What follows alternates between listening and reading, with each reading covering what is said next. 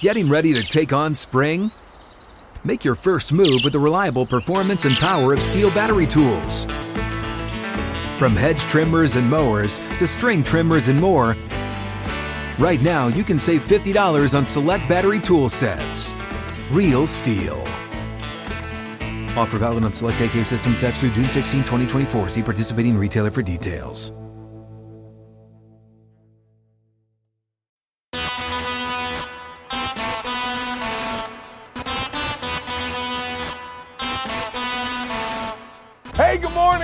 I'm tired of Caleb Williams, the quarterback of USC, the Heisman Trophy winner. I'm tired of student athletes. All of a sudden, they're professionals. They're on every commercial. We got to listen to them, Heisman House and the various commercials. But Caleb Williams, who was supposed to be the front runner for the Heisman, decided, I'm not speaking to the media. You're an NFL fan. Would you take him on your NFL team? IU fans, come here, baby. Come here, baby. I'm going to give you a hug. We're going to get the sad out as Don't At Me on a Monday. Starts right now with Barry Sanders, the legend.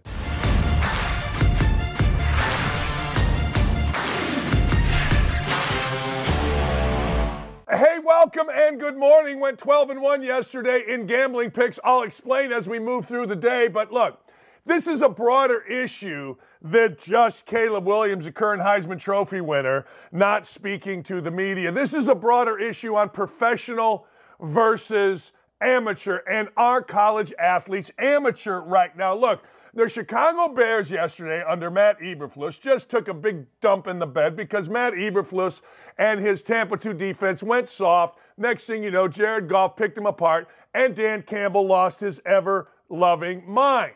That kind of deal. All right, here's the thing though. When you're in college and you're being paid, guess what?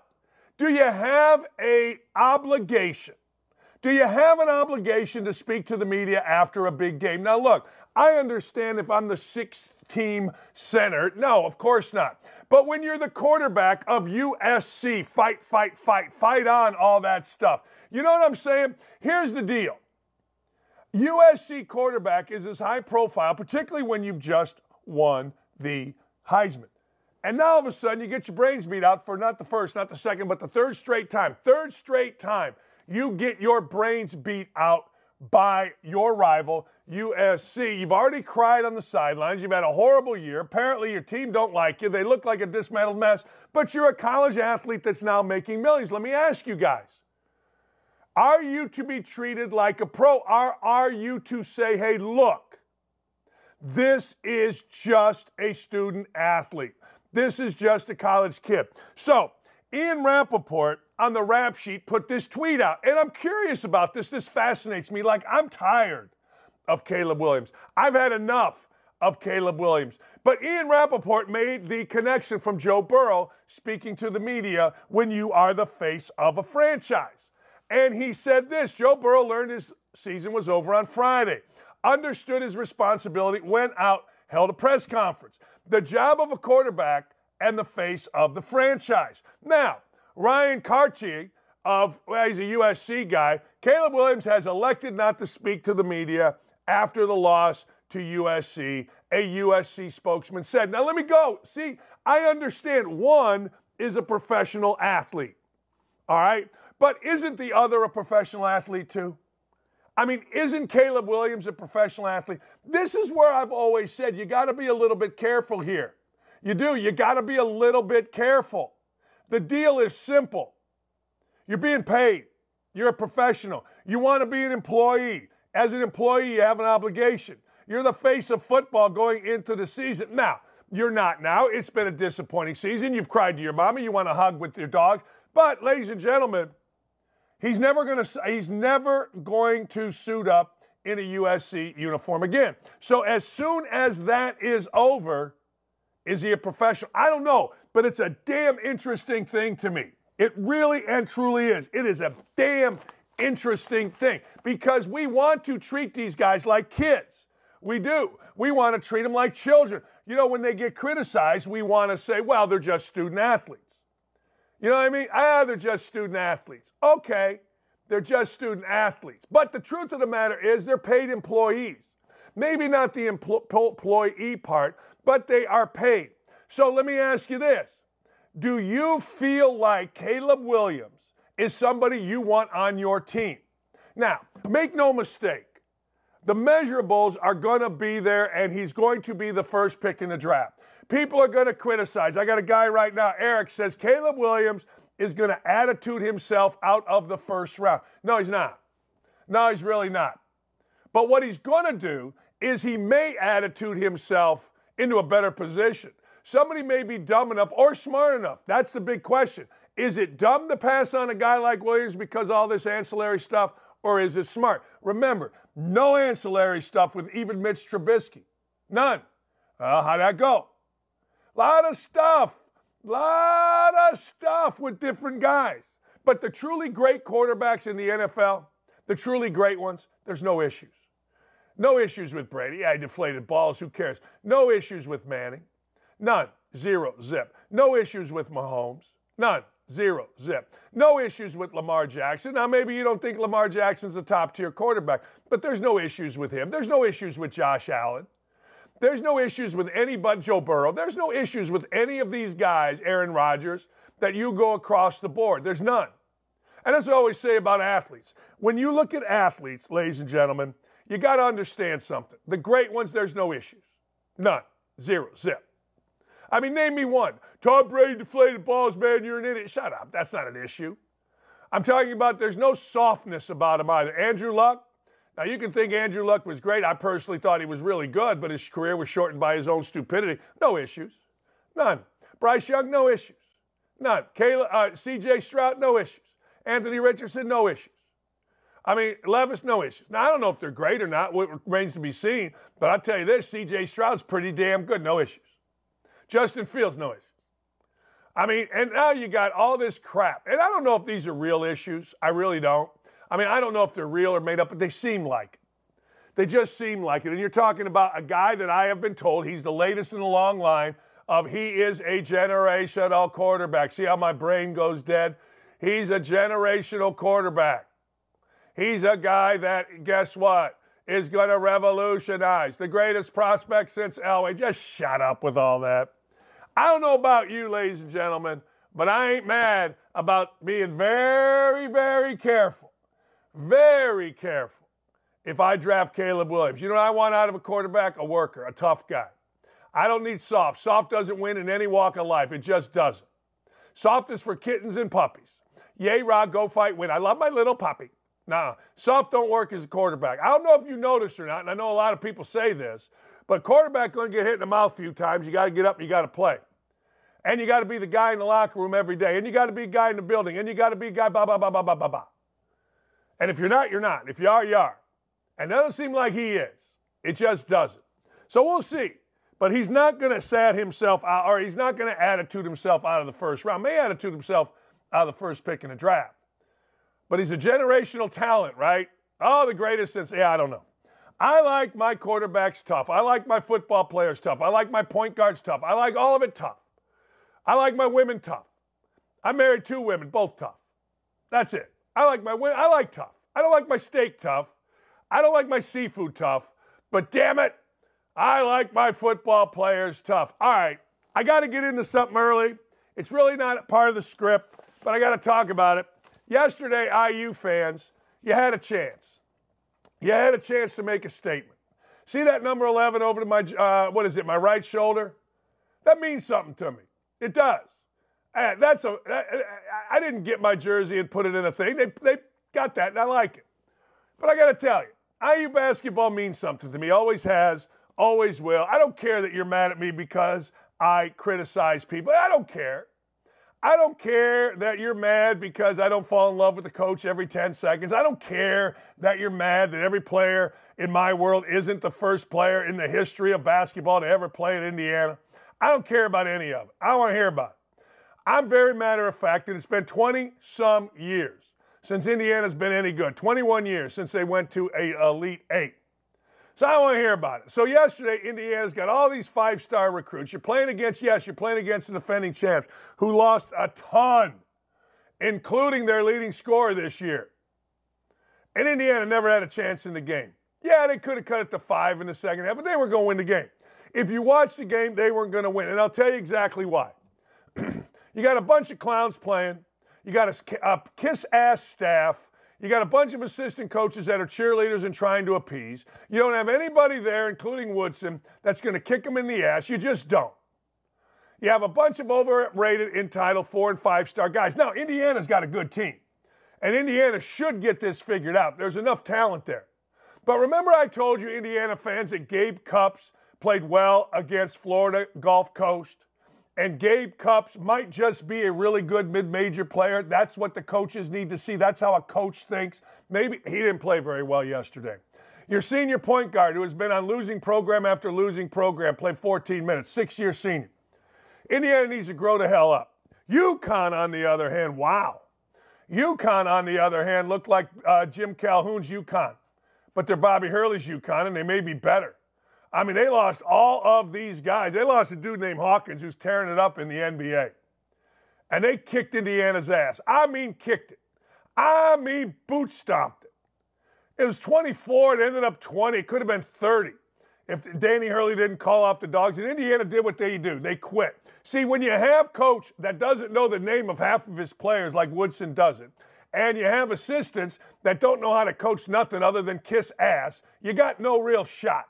And as the great Reggie Jones, a good friend of mine, said, hey, how can you be disconnected from one another? How can you possibly be this early in the season? I don't have an answer for that other than you got a soft ass kissing staff and you got a head coach that half the time don't know where the hell he is. And I'm sad about it. And if you want to get the sad out, yeah. And oh, by the way, the guy that got arrested in the Taco Bell that Duke didn't want, that Kansas marginally want, that Indiana fans thinks is the savior of the team, this kid Mgbako, yeah, he got a bucket.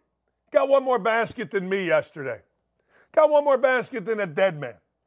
You know what? The fan sitting in the front row, the big fat ass Indiana penny millionaire fan that paid a lot of money to go to New York City to see his Hoosiers. Yeah, well, this kid, this five star recruit that uh, Duke didn't want, that got arrested at a Taco Bell, that they're paying a ton of NIL money, Got a bucket. Got one more than the fat guy sitting in the front row. Yeah. I don't know what to tell you. Uh, you know, I, I, I, you know, hmm, I don't know. I, I am gonna, I'm gonna recap uh, the NFL and college football here in a minute. A uh, couple of things. Did you see this story? Did you see this story about NBA player Shai Gilgeous-Alexander? Did you see any of this? He is. Uh, he's trying to nullify the sale. This is unbelievable. Like, kids get into some crap. You know, it, it, it, it, kids get into some absolute serious crap. I'm going to read this to you. Shai Gilgeous-Alexander is apparently another in a long line of NBA guys. That's great because he's had a few good years in a league that doesn't guard. So there is a mansion. There is a mansion that he bought.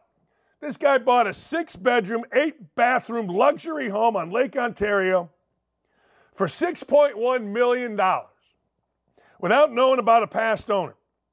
According to a lawsuit, Gilgeous-Alexander, the home, belonged to Aiden Pleterski, a self described crypto, crypto king who declared bankruptcy. He received millions of dollars entrusted to him to invest and ended up spending lavishly on himself. How about that? Right? So here's what the guy did. He had rented the home and received, wait, wait, wait, who allegedly received millions of dollars entrusted to him to invest and spent lavishly on cars and vacations, rented the home and received frequent angry visitors. Investors wanted their money back, who even was kidnapped. This is what makes the story great.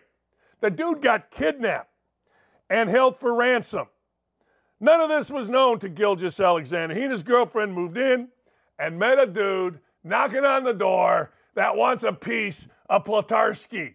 Mr. Pleterski. Stealing points, stealing, stealing.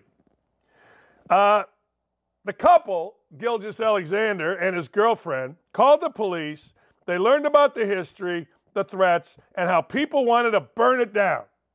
They're trying to avoid the sale, Gilgeous-Alexander is. You got to fire your realtor. You got to make this realtor's name known. This is awesome. So you got this house. It's a beautiful home. It's right on Lake Ontario. And all of a sudden, imagine this. Imagine all of a sudden these slaps are knocking on your door because some little pimply faced 20 something year old crypto king stole all their money and they want a piece of you. And they don't care. Look at this face. Yeah, there's your zits. Look at this punk. Honest to God. So you're sitting there. Uh, hey man, I want my money. Hey, I don't know. I don't know what you're talking about. I, I, I, I, I don't know. I don't know what you're talking about. Hey man, I want my money. Can you imagine? Like you don't know what's going to happen. The sale shouldn't be voided. That guy's an idiot. And his realtor sucks. I got family that's realtors. My sister in law is the best realtor in Indianapolis, Roberta Dakich, for all your realting needs. The Dakich team. Anyway, guess what? She'd tell you everything about the house. When we bought this house, she laid out everything, everything. It's the best realtor in the world. Shai Gilgeous-Alexander, what, nobody's going to tell you? People are going to be knocking at your door? Yeah. All right. Okay. Guess what? You're an idiot. You are. I, I like Shai Gilgeous-Alexander. I do. I met him a couple times. Really nice kid. He's not an idiot. Made an idiotic deal. Sometimes you're young, dumb, and full of never mind. You guess guess what? You pay 6.1 million for a crib because you got more money than you ever thought you'd have. You know you're going to make more money. 6.1 million you probably paid in cash, and you never thought to ask, "Hey man, like, I was thinking about this the other night. If somebody came in my house, which somebody eventually will, and I'm going to shoot him, which probably will, I'm going to tell whoever the next owner is look, someone came in my house and I shot him. You don't want the house, you don't want the house. When it's a house on a lake, you can get by with that kind of stuff. Yeah, that's right, I'll shoot him. I, I am. If, I, I, never thought I'd say that, but if somebody breaks into my house with my wife and I hear, I'm going to shoot him. Yeah, and then I'll deal with it. I don't know what to tell you. I honestly don't. But you know what? If I'm Shai Gilgeous-Alexander, man, oh man. But time heals, Shai. Ah, about a year from now, you'll be all right. If the house ain't blown up. Uh, what is Kyrie Irving doing here? Can somebody explain this to me? What's Kyrie Irving doing? I'm listening. I'm listening. I am listening. Kyrie Irving's the smartest guy in the world. You know, he is. Ask him, he'll tell you. I mean, he's a genius. He'll tell you the earth is flat. Yeah, he will. He'll tell uh, Australian basket, Australian American basketball player, they called him. Kyrie Irving wears the Palestine keffiyeh in, in solidarity with the people of Palestine amid the ongoing Israeli genocide in Gaza. Is that unbelievable? I mean, seriously. I mean, is that unbelievable? I mean, why do people think, like Kyrie's dumbass, that you should involve yourself in this when you don't know? Like, why would you? Like, I, get it, Hamas and Palestine, but what's going on to the Jewish people in this day and age is horrific. What's going on in our own country to the Jewish people? And this is very personal to me as my sister in law, my nieces, and my nephew are Jewish. And to watch what's going on to promote anti Semitism, which is exactly what this idiot is doing, is ridiculous. He doesn't know jack squat about what's truly happening over there. He doesn't know anything, I mean, zero, about what is happening to Jewish people in the United States. But you can see his smug, stupid ass is sitting up there like he's some freaking Buddha, like he's some damn Mandela, Mandela, like he's Muhammad Ali. And it's bullshit that this clown thinks that he can get up there, make a statement that is, and actually, and good for reporters. I don't even think a reporter even addressed, I don't think a reporter even said it. Because this idiot is so stupid so vile, so awful, so ridiculous that anybody that supports him in any way, shape, or form is just as bad, in my opinion. Now, you all told me silence is complicit. Well, supporting this idiot, given what is going on in our country, not over there, our country, to Jewish people, is heinous, in my opinion. There is no bigger jackass in sports right now than Kyrie Irving. uh, Jim Harbaugh, but Jim Harbaugh's not dangerous. Jim Harbaugh's just a jackass. but the fact of the matter is, if you think you're on the right side of being against Israel at this point in time, you're really stupid. You're bordering on evil. In fact, you may be evil. If you don't like what I'm saying, tough. But what I'm saying is true. 1,400 Jewish people were killed, mostly innocent, all innocent, in their homes. In their homes. If you want to know what's real in this conflict, let me make a suggestion. Go to Traders Point Christian Church, download the app. And the smartest guy that I've ever heard talk is a man named Aaron Brockett. Aaron's the pastor at Traders Point Christian Church. And yesterday at the service, he gave an unbelievable history lesson on Hamas, Palestine, Israel. Unbelievable. I highly recommend it. Just give it a listen. And I got to tell you, if you think you're doing the right thing by supporting Palestine against Jewish people in our country, you're an asshole.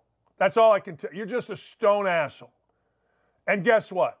Kyrie Irving's a stone asshole. I know I'm not supposed to swear on this. I know we can't monetize swearing, but this is so ridiculous, so idiotic, so out of hand that I wish, I wish we had the nutsack to not be afraid of being called a racist because you're saying Kyrie Irving's an idiot. I wish we had the nutsack in Dallas to say I'm not supporting this guy. Now, I'll take all of you saying, well, you don't understand. No, I do understand. I do. No, I paid attention. I paid big attention. I paid attention to exactly what's going on in this country. I do. And guys are saying he put a towel on his head. What is happening to Jewish people in the United States, Sean Marby? They're being persecuted everywhere they turn. How about in Harvard, uh, John, or Marby dog? How about in Harvard, pro Palestine groups brought towels, wrapped the Jewish kid up, beat him? I don't know if they beat him, but whatever they did, it wasn't good. And it's happening all across the country. Don't even try it. Don't even try that crap with me. Uh, Gritty asks, would it be okay if someone sat there in a KKK hood? I mean, 1,400 Jewish people, the most since the Holocaust, were slaughtered in their homes. Videos sent to their family members as the slaughters, children beheaded. Now, I don't give a damn whether you want to separate Palestine from Hamas. I get it. But Hamas was able to live in Palestine. And if you're not for the Jewish people in this, I got nothing for you. I get it. You all may think differently. You all may go a different direction. And I respect that. That's fine. But don't be out there as a public figure putting this frickin' thing on, basically telling Jewish people in this country, stick it up your ass it's ridiculous. But it's just another idiot. Just another dumbass, entitled NBA player. What did I tell you the worst thing about the NBA being back is? You got to listen to these idiots. When, you, when, they, when there's a game, you got an idiot wearing that. When there's a game, you got to listen to an idiot, whether it's Steve Kerr, it ain't just the black guy, so stop stupid. Popovich talking out of their backsides, but you got to listen to these fools. And it's awful. Every day. Awful. Listening to these jackasses. Man. Uh, they beat him.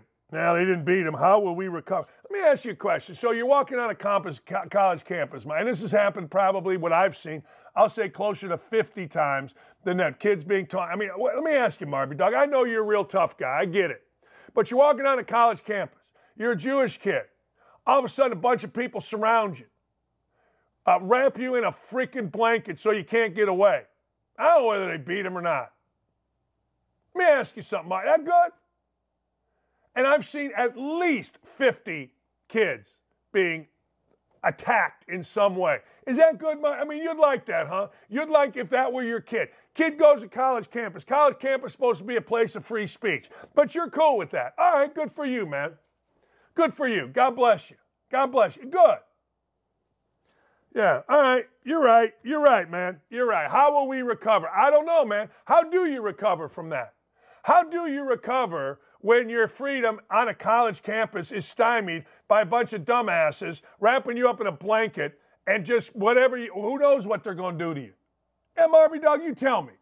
You're the smart guy here. No, how will they recover? You're so tough, Marby Dog, that you don't even put your real name on a damn chat. That's unbelievable. Ah, how will they recover? Yeah, would, if that happened to you, I guarantee you'd be whining to the high heavens. It's like people say, well, well, well, well, it's just stuff. That's my stuff, and I ain't living in fear. And I hate that kids, Jewish kids, Jewish men, Jewish women, all across the country have to live in fear. Because the fear that they're living in is illustrated by 1,400 Jewish people being slaughtered in their house. But I know, Marby Dog, you're a tough guy. Oh, I get it, man. I get it. You're exactly right, Connie. Colleges haven't been about free speech in forever. Now it just pisses me off.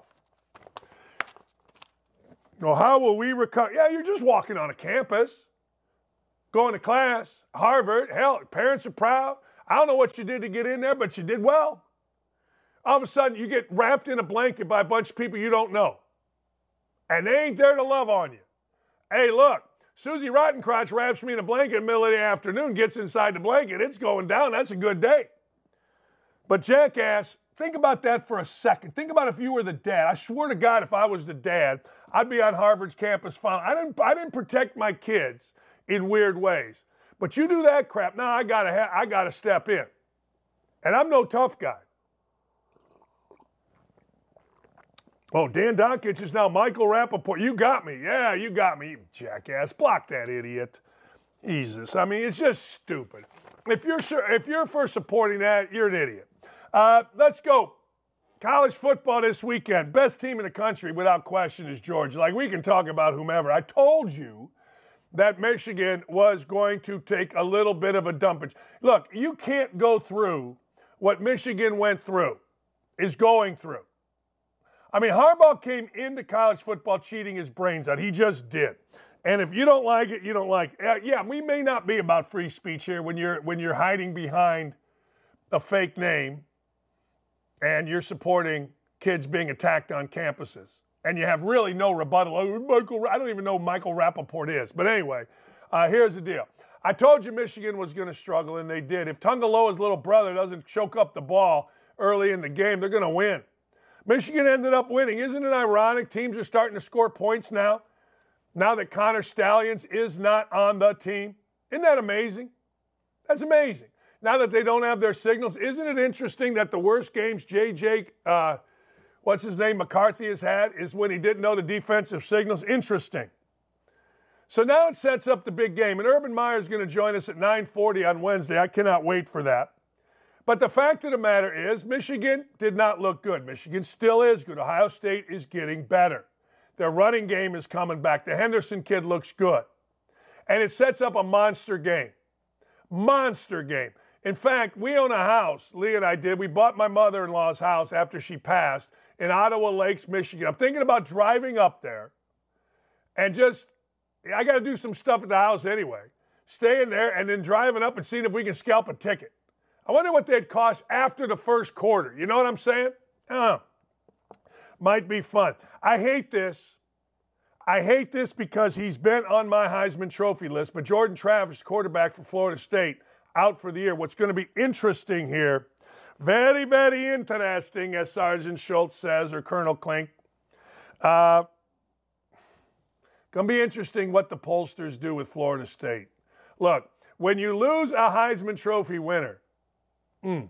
hey, speaking of getting the sad out, I'm gonna jump around just a bit. I think this was the worst loss in Indiana football modern history. I want you to think about this. So, Indiana has beaten Wisconsin. Indiana's at home. There's literally nobody there. It's senior night. There's nobody in the crowd. All right? They're playing Michigan State. Michigan State's the worst football team in the world. Michigan State's with an interim coach that when you hear him talk, you know, like, what is this guy? I'm sure he's a very nice guy. I don't even know which quarterback Michigan State's on. Michigan State rolls in to the Rock Memorial Stadium and beats Indiana's backside. I don't know what to tell you.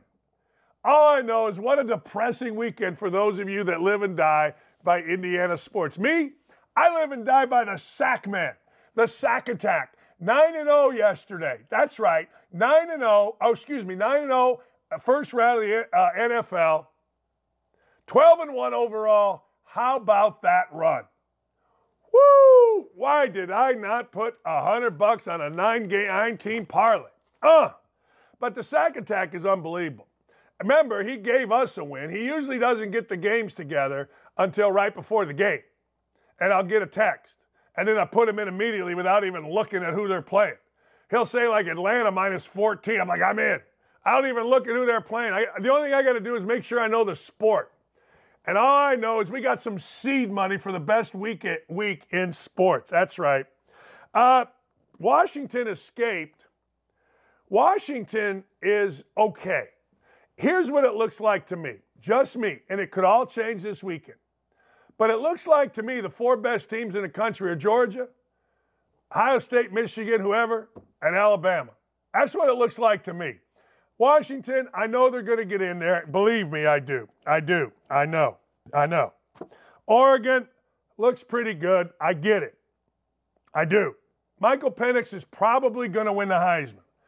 I think I think when it's all said and done, I think he'll win the Heisman. I think Bo Nix will be number 2. But you know what?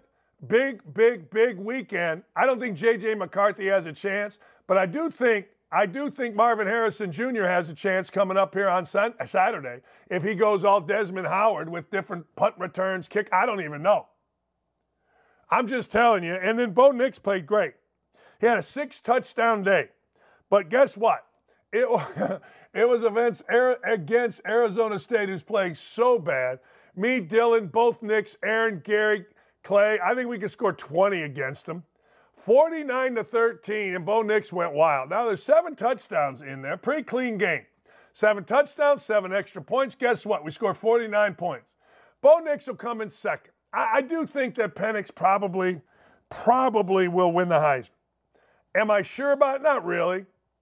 But when I look at the landscape of college football, one of the things that I see is they've started separating themselves Michigan, Ohio State, Georgia's the best, and Alabama's right there. They just are. All right, I got to talk about my man Flus.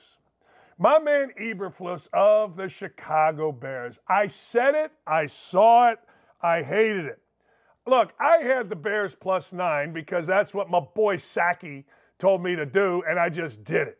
The game was over until, did you see this? So, Bears are up two scores. They had a 95.5% chance of winning the football game against the Lions. 95.5. I'm going to say that again. Can I say that again?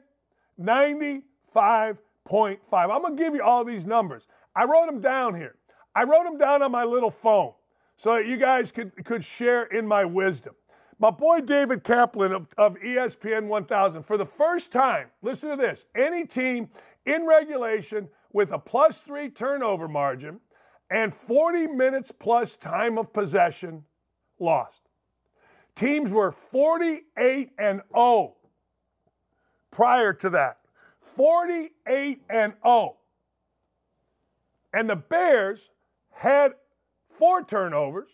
The Bears had over 40 minutes and almost, almost didn't cover plus nine. Matt Eberflus, the coach, did what he does. He, honest to God, did what he does. He got into that outdated, ridiculous Tampa 2 asinine defense where you're backing up, backing up, backing up, keep them in front, back them up, no pressure, no pressure, no pressure, boom, touchdown. And then, with like a minute, no timeout, the Bears are trying to come back, strip sack, ball in the end zone. Thank God Aidan Hutchinson wasn't able to fall on it, or else guess what? Guess what? The Bears wouldn't have even covered nine. Listen to this. Eberflus right now is 6 and 22. He's up two scores late. Next thing you know, he's backing up. He's backing up. He's backing up. Next thing you know, game over. Whoo! Hey, only two people in this world Bet the Packers on the money line yesterday, and that was the sack man and Dakich. Why did I bet it? Because the sack man told me. Sack man told me I don't like this bet. I said I do. I tell you why. Chargers are that team. By that team, here's what I mean. I've told you this in basketball. They're not tough enough. They're good enough. So they'll play well for a while. And eventually, it all crumbles. I played on a team like that. I did. My senior year at Indiana. We'd play teams, and then next thing you know, Knight would take me out. That's what I say. And we would lose. I knew it was coming. I knew it. And then you listen to the coach after, and you're like, all right, Brandon Staley, all right. He acts like a little batch, talks like a little batch. I can't respect him. I need men that talk like men. I do. Anyway, it was the best bet of the weekend. The sack man put it out to me. Take the money line, the Packers. And look, Jordan Love did just enough. But man, are they wasting Justin Herbert in San Diego? Wow. Uh, CJ Stroud is just the best quarterback, maybe in football right now, maybe the hottest. And the, te- the Texans are going to go to the playoffs.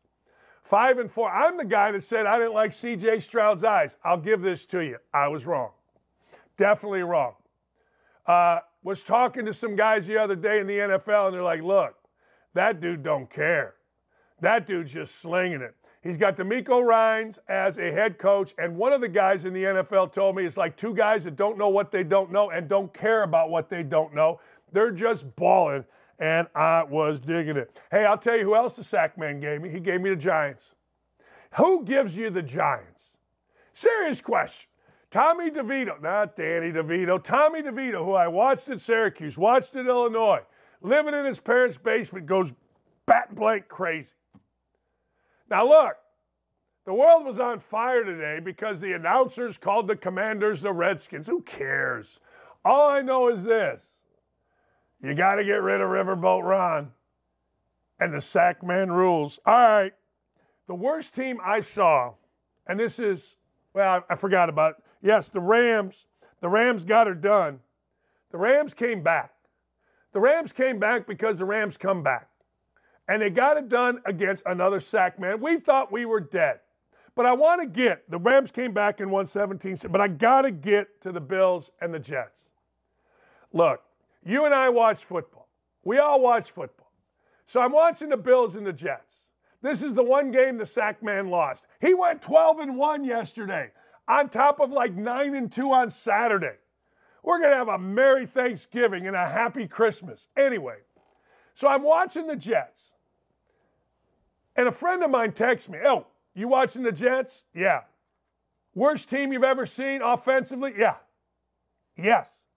If you want to see the worst team you'll ever see in the NFL, don't do this. Take my word for it.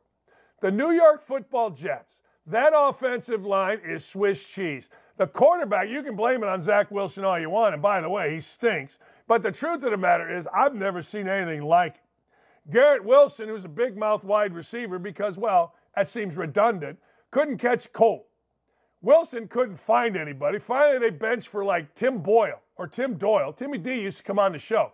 But anyway, this guy throws a couple more picks. It was the worst. And what did I tell you about Robert Saleh? What did I tell you? What did I tell you? When you're reading off of a teleprompter to talk to your team instead of doing it from the heart, you can't coach blind turkeys to take a dump. And I told you this about Robert Saleh, like I told you this about Frank Reich. These guys suck. They're football products. They're, well, Frank Reich's a little different because he, uh, he played, but this guy's solid. No wonder he was parking cars for, uh, what's his face, Brian Kelly, when Kelly was the head coach at Notre Dame and Saleh was his uh, minion. Should be, par- should be parking cars now. That guy has that goofy, lost look on his face can't coach blind turkeys to take a dump, can't develop an offense, has nothing going on in his team. Idiots are yelling and screaming all over the place. How about that? And don't at me about it, people, because I'm spitting facts here. But I'm telling you, I swear to God. Now the Bills may be good. The Bills may be back. They got a new offensive coordinator, Joe Joe. Uh, what's his face, Brady. Yay, Rod, go fight, win. They may be the best football team in the country. I don't know. I, I have no idea. I don't. But one thing I do know is the Jets stink. Like they stink till Tuesday. To quote the great Carlos Zambrano, they stinks. Hit the like button, hit the subscribe button. Let's go. We got like 500 people. We got like 500 people on this. Hit the like button. Oh, yeah, you're right. San Diego doesn't have a team, Connie. Los Angeles Chargers, you know, I'm old. What are you going to do? I never seen a worse team in my life than the Jets offensively. So there are two things that I'm going to say. One, the 85 Bears are the best football team I've ever seen defensively, and the 2023 Jets are the worst team I've ever seen offensively. All right, when we come back, I got some emails from you folk. I do. Who's your top four? I gave you my top four. I, you can put them any way you want right now because they're probably all going to play each other. Georgia, Alabama, Notre, uh, uh, what's it called? And what's it called? Michigan, Ohio State. I mean, what's the difference? What's the difference? Indiana, folks, I don't know what to tell you. You got Louisville today. You caught a break. Texas hit a tough shot, so you play Louisville, arguably the worst Power Five, Division One, whatever team in the country, coached by the worst coach in America, Kenny Payne. So Indiana will get a win today, and your toes will be tapping. You'll be all excited because you beat Louisville. Now this ain't 2013 Louisville. Get the sad out, Indiana fans. I'm here for you. Man, I'm fired up. Sack the hell up and don't go anywhere. Don't at me. We'll be right back after this.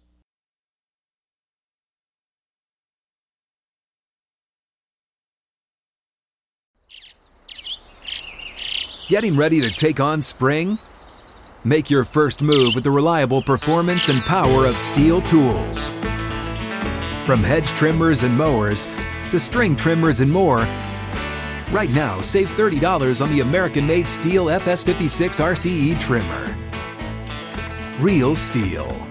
The FS56 RCE is made in America of U.S. and global materials. Offer valid through June 16, 2024. See participating retailer for details.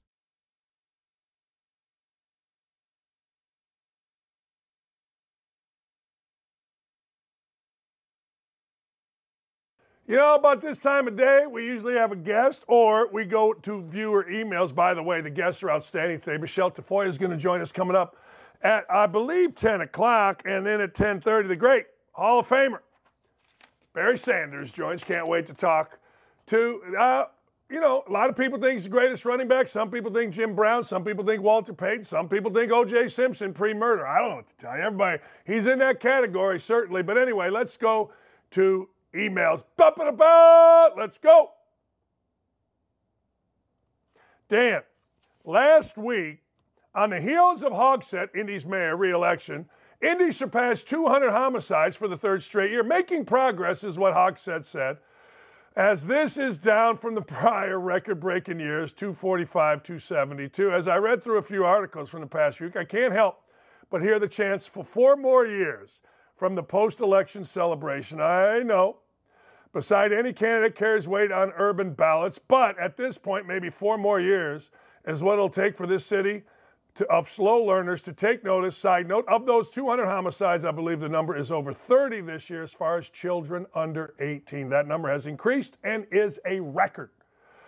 So, if Indy Mayor Hogsett counts the increased killing of children as progress, that's what he's enabled and apparently proud of. John Buzzard, you are one of my favorites. You're exactly right. We kill kids in Indy, it's an epidemic. And then we uh, get mad at the police. That's what we do. Seriously, the Indy Star writes about why are there more police shootings this year? Well, because people are shooting at the police, idiots. I had a nice chat with a cop the other day. I said, hey, man, I was sitting at a stoplight over at this school and Beverly, and he was, you know, directing traffic, and he happened to be taking a break. Okay, man, I got to tell you, I appreciate what you guys do. He looked at me, he goes, Hey, Dan, I got, you know what? You guys, every day you catch shit. And he's like, Yeah, it's every day, every direction, too. Where I live, it's getting bad. It is. It's getting bad. Now, there's gunshots about a block and a half away. We had a break in, or at least attempted break in next door. Cars broke. Yeah, it's getting bad. So I got a gun. I'm not, I'm not afraid to tell you. Hey, Dan, it's from Sean Black. Hey, Dan, with how slow the NCAA normally moves in their investigation, and given how Michigan does not want to meet in court, is telling as I feel they don't want certain information. Oh boy, you ain't right. Wait, with how slow the NCAA normally moves in their investigation, given the unusual nature of this Michigan stand- scandal, do you think the NCAA needs to expedite their process for this case? Given how Michigan does not want to meet in court, it's telling, as I feel they don't want certain information to be made public. What are your thoughts on how severe do you think the punishment ends up being for Michigan? It's a great question. Let me throw this out to you. If I'm the NCAA, here's what I'm also pissed off at. I did not realize this.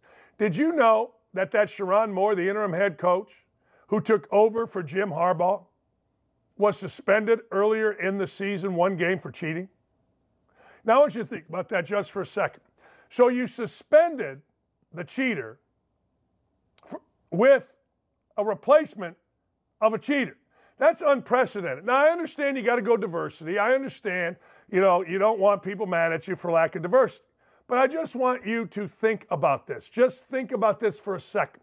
See, people ask me, why were you made the head coach at Indiana in 2008 over guys that had been there? Well, the guys that had been there's names were in the NCAA investigation. Now, one of them, Jeff Meyer, didn't do nothing. The other, Ray McCallum, absolutely did. So they couldn't make those guys the head coach. So they made me. Because in the eyes of the NCAA, I'm lily white, and I am. Never cheated one time in my entire life. You get mad at me for all the stuff you want to get mad at me, the fake stuff, but that's a fact, Jack. So Michigan did the opposite. Michigan looked around and said, look, we got this problem. Harbaugh's a cheat. And we got to suspend him three games. We got this other problem. Who the hell are we going to hire? And we got to make it diversity, right? I mean, that's what you got to do. You got to make it diversity. You can't just make it, you know. So they hire, so they make this guy the interim head coach, Sharon White. Well, guess what?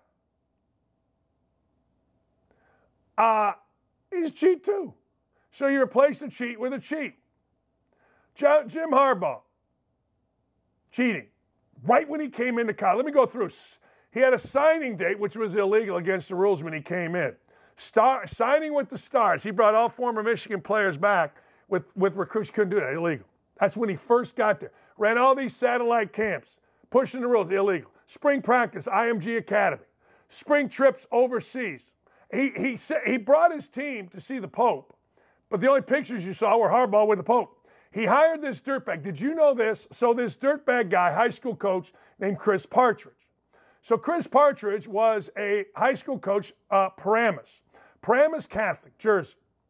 He was buying players, getting players, including Jabril Peppers and Rashan Gary.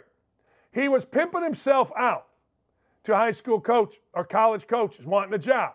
Guess who hired him as his director of ops? You guessed it, Jim Harbaugh. Okay, when you lie with whores, you wake up with whores. Guess what? Let's fast forward. Yeah, Jabril Peppers came. Yeah, Rashan Gary came. Guess what? Never beat Urban Meyer with either of those two. And here's what happened. Do you know who the coach was that got fired the other day for destroying evidence and telling players to lie? You got it. Chris Partridge, the dirtbag from Paramus Central High School. He also hired this guy, Biff Poggi. See, Biff Poggi was a millionaire, decided to get into coaching. He's a fast talking salesman guy. Well, Biff Poggi bankrolled trips. His assistant coach, he bankrolled. Somehow recruits came under Biff Poggi. And I ain't even talking about climbing the trees, sleeping over with recruits. And of course, the NCAA, too many coaches on the field. NCAA illegal videotaping workouts, lying to the NCAA, which Michigan had to self impose a three game suspension. He hit a gun charge against Mazi Smith, allowing the player to play. He had a staff member fired for cybercrime, Matt Weiss. The FBI is still investigating. I had to put these all down on my phone. He had a staff member arrested for soliciting a 13 year old girl. He hired a racist, Shemy Schembechler, then fired him. Sign stealing scandal, two staff member fired so far, one and six in bowl games, two and five against Ohio State, and repeatedly misled Michigan and interviewed for NCAA jobs. But you know what? And I do agree with this. It all goes away if they beat uh, if they beat Ohio State this year. And by the way, President Oh no, bet baby, bet. Where are you? with that big extension you were giving Harbaugh. Did you know that President oh no, the president of Michigan, deleted his bet tweet, which was like, stick it up your backside to the Big Ten and the NCAA? Only Michigan, man. Only Michigan. Hey, back to crime in Indianapolis. Reverend Dr. Charles Harrison, good dude, was mentioned by Jason Hammer on your show. All right, last week. He's an excellent follow, had some wise words uh, below via X. I call my clergy colleagues and community leaders to be more balanced when addressing the recent surge in police action shootings. We cannot try to hold IMPD accountable for shootings if we're not also holding accountable those that fail to obey the commands of police officers. In my opinion, the unbalanced approach in addressing police action shootings, when all of our criticism is towards IMPD officers, only encourages others in the community to be more confrontational with officers, which leads to conflict and sometimes violence. I'd assume he'd say the same thing about an IU basketball player refusing to leave Taco Bell. Now, I'm with you, brother. I don't know what to tell you, man. In Indianapolis, the Indy Star, you know our friends at the Indy Star, that little twerp coward Gregg Doyel and all of his minions. They're all in on why we got so many police shootings. What we should say is that we're giving carte blanche to police to do some shootings over a 36 hour period. No, we shouldn't, but it ain't a bad idea. I mean, you got to be reasonable, but we can, it's out of control here in Indy. All you got to do, you want a good follow in Indy? Angela Ganote is a news anchor at the Fox channel here. She's awesome. Cheerleader at IU. Every day. Every day, someone's being killed. Police ought to have more freedom. They should, not less freedom. I not only think we should fund the police, I think we should fund the police like it's our job to fund, fund the police. I mean, fund the hell out of the police. Give them more resources. Give them better pay. I'll pay taxes for that. I sure don't want to have to pay taxes to send money over to Ukraine or to pay for gay lesbian day or whatever the hell I'm paying my taxes for. I don't need that crap in my life, and neither do you. Man, seriously, who needs that? Hey, it's Gay Pride Week. Yeah, I don't care. I want my tax dollars to go to funding police. That's what I want my stuff to go to. I don't want my tax dollars going to whether or not somebody with purple hair, nose rings, and a fat ass tells me how awful we all are because we we're, we're silence is complicit in our gay community. I don't care. I don't care who you're having sex with. I never have. I never will. I don't walk around telling you. Well, I would if it was like you know. And I told a lot of people that I was you know in love with Lee Ross, but I didn't tell him about the sex. Gregg Doyel did that. Gregg Doyel, in his affairs, told me how uh, one married woman that he was having an affair with liked her hair pulled. And you guys, he's one of the 250 leaders in Indianapolis. God bless you. All right, ladies and gentlemen, Michele Tafoya is coming up. Barry Sanders is coming up. Let's review something. I got to go back to a question that I asked earlier today. I don't know why I'm shuffling papers. I feel like John Drury in the Channel 9 News in Chicago. But I got to ask you a question. So, Indiana players play like crap. Indiana players are making a lot of money in NIL. Let me ask you a question. If this were your business, would you not fire them? Because you can't really fire them. I mean, I want to make an analogy that's uh, relevant. And I wrote this down yesterday. You don't fire. I'm, I'm firing. No, you're not doing it. But would you lower payment? Would you say, look, pay a lot of money to do a job? You're not doing the job. Now, this is a performance based thing name, image, likeness. So, do you think that that Mackenzie, I think his name, Mgbako, that got arrested in a Taco Bell helps his name, image, likeness? Do you think the fact that he's got like one bucket all year helps his name, image, likeness? See, I don't. And it's not just him. Do you think Caleb Williams, name, image, and likeness, has been on the upswing this year? I'm not talking about next year. He got paid, or last year. He got paid for last year. He's going to get paid for next year. You know, if you're not performing, I guess my point is, should you have your salary not reduced, just like, look, this is name, image, and likeness. See, Indiana, this is what Indiana did. Indiana sent me and all former players, and I'm sure they do this at every school, the opportunity in an email from Mike Woodson to get in Indiana, which means give money to their NIL collective. I looked at this and I wrote him back.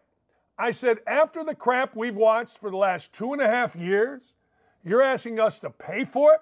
Here's what NIL really is. This is what Mike Woodson did at Indiana, according to my source. When a kid named Jalen Hood Schifino needed more money, his people needed more money. Woodson went to the collective allegedly and said, "Hey, we need 100,000 for Schifino's people." So wait a second. I'm supposed to give money to Indiana basketball so they, they can give it to a recruit's people? Because let's be honest, if you're giving it to the kid, you're giving it to the people. Now, does that make sense to you? Do I want these goofs that are in these collective? You already seen one at Michigan get called out and kicked out of it because he's, I guess, funding this. Indiana guys, you see these guys acting like idiots, this Hoosier, whatever, the hystericals. Do you want them handling your money? Them deciding where the money goes? I don't think you do. That's the crazy thing about this NIL. It's not NIL. If it was name, image, and likeness, Caleb Williams this year, they got change coming because I'm hearing he's making close to two million. It's an interesting debate. I understand we're supposed to pucker these lips and kiss the backside of college students. I'm not really down with that. I, I didn't need it when I was a player. I mean, I didn't know. Most of the players that I know love playing college basketball. I had a blast playing college basketball. Love the scholarship they were on. Love the fact that I got them summer jobs and they made a ton of money. But it's interesting. Name, image, likeness. Huh. Okay. Hey, we got NFL coaches that I'm getting ready to fire. I'm sorry, I'm getting ready to fire them. I'm going to see if Michele Tafoya and you, I'm going to the YouTube chat right now. Join me there. Go to Outkick's YouTube page and you'll see our show. Don't at me. Go there right now. I'm going to join in and see what's going on. Sackman, you rule. We'll be right back. That's it. I got to take a break. We'll be right back with more on Don't At Me across the Outkick Network.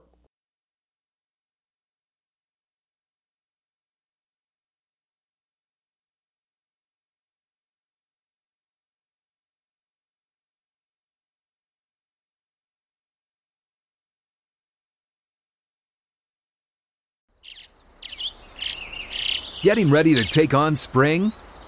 Make your first move with the reliable performance and power of STIHL battery tools. From hedge trimmers and mowers to string trimmers and more, right now you can save $50 on select battery tool sets. Real STIHL. Offer valid on select AK system sets through June 16, 2024. See participating retailer for details.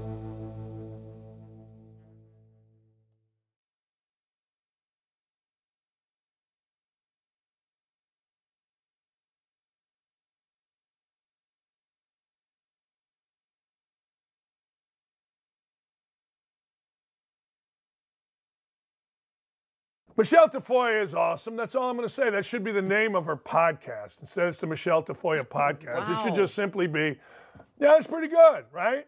Uh, I mean, that's hey. very nice. I think there would be some who might disagree. You know, some in my own good. house might disagree. good. See, yeah, I'm gonna. I, am just gonna point out. I'm gonna point out the difference in a pro and me. I'm looking at what I'm wearing, and it doesn't go with the background. It just doesn't. I'm, I'm struggling with that. I need brighter colors, right? I, you know, I'm looking at you. You got the blue in the back. Uh, I think that's red. I'm a little colorblind. I, I need to. I, it is red. Hey, Dylan, mark this down. I need to up my game. Maybe you could get a wardrobe sponsor. Yes. I did when I had a radio show, which seemed weird to me, right? Like a radio show uh, suit sponsor. What was that? Wow. But, hey. No. Well, maybe the mm. listeners were just imagining you in a really nice suit, you know, even though you were sitting there in sweats or pajamas. yes. Hey, uh, I got to ask you, Michigan season. Uh, mm-hmm. The world will be happy of Michigan if and maybe when they beat Ohio State. Uh, is this season have any kind of asterisk, any kind of taint on it? I think it does, but I was thinking about this in the big picture. I covered the Patriots all during Deflategate. Uh, we remember uh, Bountygate with the Saints, right? We remember Spygate with the Patriots. But here we are years later, and what people remember about the Patriots is how many Super Bowls they won. And I think you could say the same with the Saints. Now, people who were involved in some of those games harbor ill will and consider the asterisk and all. But you know what? The Patriots still won the Super Bowl that year of, of Deflategate.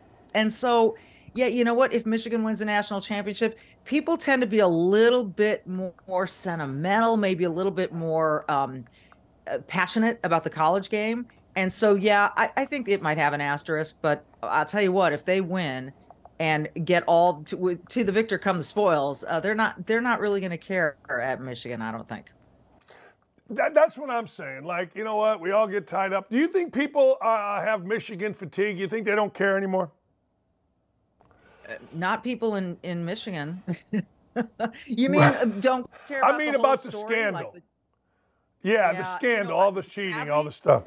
Dan, I want to tell you this. Sadly, sadly, there's so much scandal and cheating at every level of American society right now that I think it's it's there's so much fatigue that people are like, yeah, they all do it, whatever. That that's kind of where I think when you talk about fatigue over this story, I, I think we're all fatigued by how much people get away with on a daily basis in every profession in America, uh, let alone across the world. So it's it's it's a sad state of affairs. I think it's really sad. I, I prefer when people are held accountable, when institutions and schools are held accountable.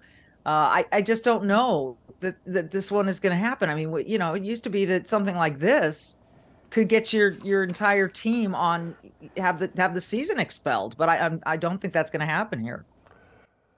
No, I, I don't either. And I think you're so right about fatigue all across the board. Like, how many times can you see Joe Biden stumble, bumble, fumble? How many things can you read where he's lying about, I was brought up in the Puerto Rican, black, white, Christian denominational? I mean, you're exactly right. Doesn't matter. I mean, yeah.